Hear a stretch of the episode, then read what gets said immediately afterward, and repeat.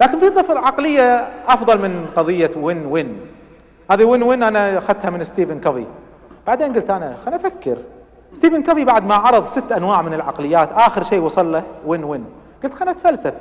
وأقول هل في شيء أكثر من win-win أكثر من الكل من الاكسب وكسب؟ فوجدت نعم هناك عقلية اسمها all win الكل يكسب. أكثر من عقلية وين وين شنو فلسفتي في عقلية الكل يكسب؟ عقلية أنا أكسب وأنت تكسب. أحيانا تكون على حساب أطراف أخرى. أنا أكسب وأنت تكسب والباقي يخسر. لكن عقلية الكل يكسب. عقلية فعلا مبنية على الكفاية. لا الندره عقلية التسامح لا التعصب. عقلية المرونة لا الحزبية. عقلية تقول أنا ممكن أكسب وأنت تكسب لكن البيئة تخسر. عقلية الكل يكسب تفكر في البيئة وتفكر في النهضة وتفكر في التنمية وتفكر في الأسرة. وإلا اللي ممكن يصير باختصار ان تأتي مجموعة المدارس الخاصة وتتفق بينها على زيادة الأسعار اكسب وكسب. لكن إيش راح يصير في البيئة؟ وفي النهضة. وفي الأسرة وفي التعليم بشكل عام راح يخسر لأن راح يصير حجر على عدد محدود من البشر. هي وين وين لكن خسرت أطراف أخرى. عقلية الكل يكسب اول وين أعظم وأكبر من عقلية وين وين هذه العقلية عشان نصل إليها لازم ما نستعجل في الحلول ولازم نبحث عن بدائل ما نرضى بالحل الأول اللي يأتينا. ولازم نسمع لحكمة كبار السن. كثير من الشباب المتحمس ينظر إلى حكمة الكبار على أنها بطء أو تأخر أو تخلف أو راح يعطلونا. لا. هؤلاء ناس عركتهم الدنيا وعلمتهم التجارب. طبعا ناخذ منهم الحكمة لكن يبقى حماس الشباب. نريد حكمة الشيوخ وحماس الشباب. ومن أعظم ما يتعلم به الإنسان كيف يتعامل مع البشر كيف يتعامل بعقلية التفاهم كيف يتعامل بعقلية الكل يكسب أن يقرأ التاريخ.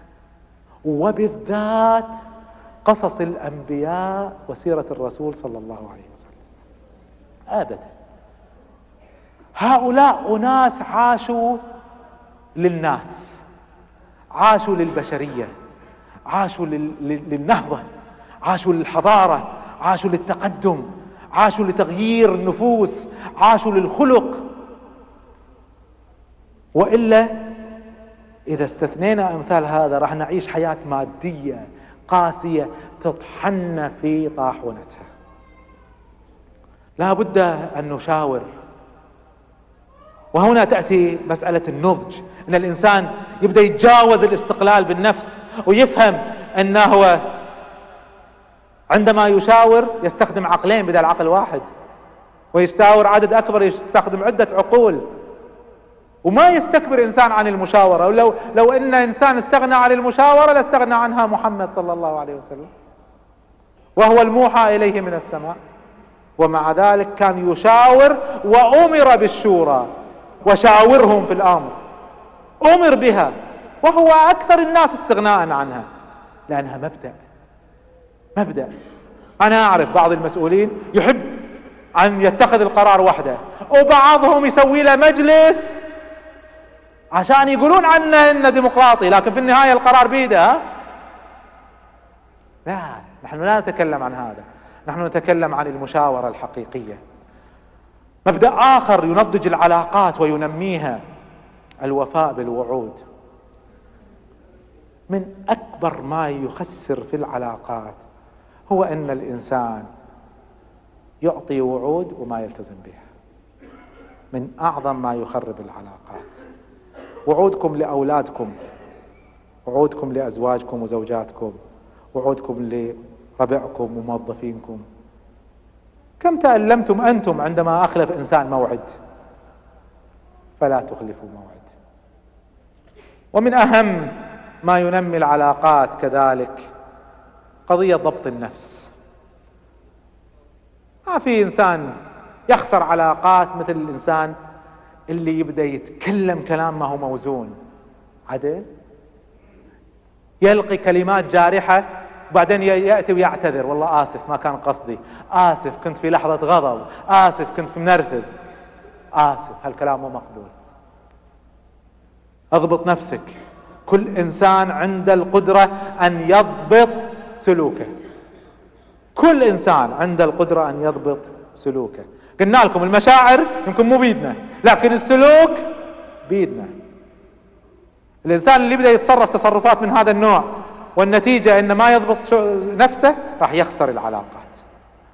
الخلاصة إن الإنسان يعيش حياة جماعية يعيش عمل جماعي يعيش مع جماعة يعيش مع الناس يعرف كيف يتعامل معهم وكيف ينفعهم ويستفيد منهم يعرف كيف أنه إذا أخطأ يعرف كيف يتعامل مع الخطأ. ما يتعامل بأسلوب الدفاع التبرير الحذر عدم الثقة. لا لا لا. ما يمكن تبني علاقات بهذه الطريقة. ما يمكن أن تبنى العلاقات إلا عندما تكون علاقات صادقة. مع الجميع. كل إنسان له أدوار في الحياة. كل إنسان له مجموعة من الأدوار. ليس دورا واحدا فقط. من أمثال هذه الأدوار؟ أن الإنسان أب. أو أم.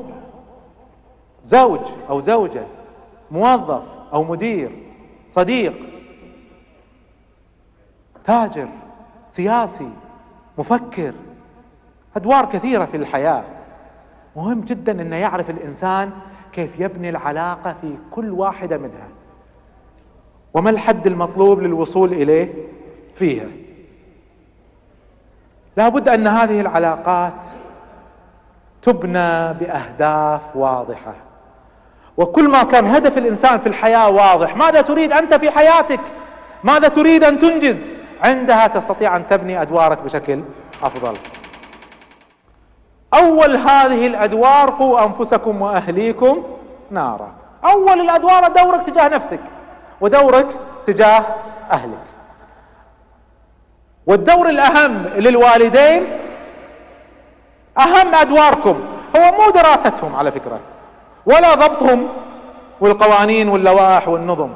أول هذه الأدوار مثل ما يقول ستيفن كافي زرع القيم والتوجيه في الحياة وتنمية العواطف الأسرية. مرة أخرى.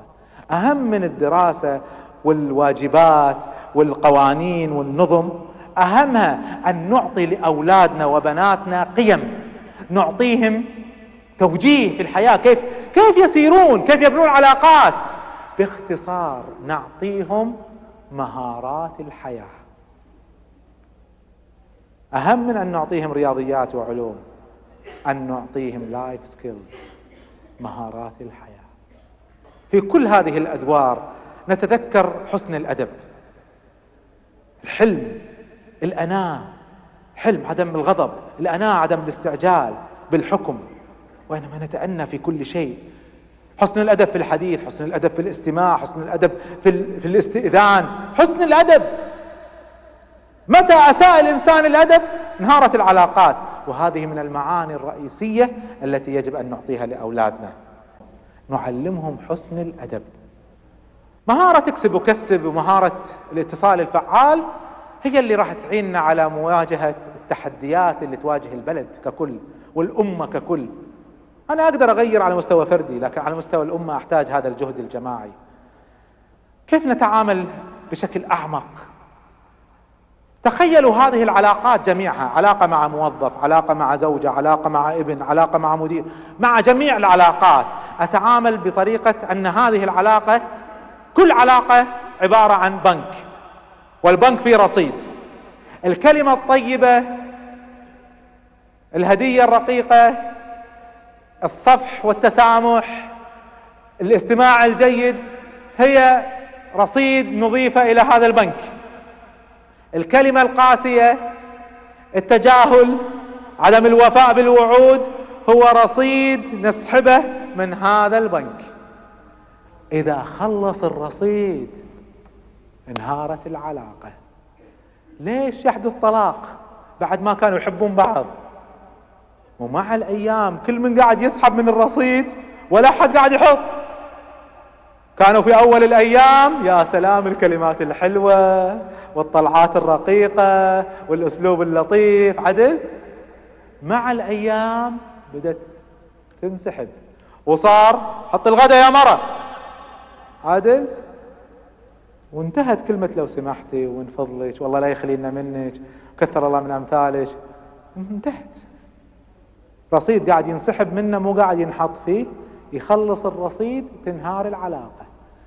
نفس الطريقة فكروا فيها في علاقتكم مع أولادكم في علاقتكم مع زملائكم في كل علاقاتكم كلها عبارة عن بنك أساس العلاقات أن يشعر الإنسان أنه لا يتعامل مع آلات.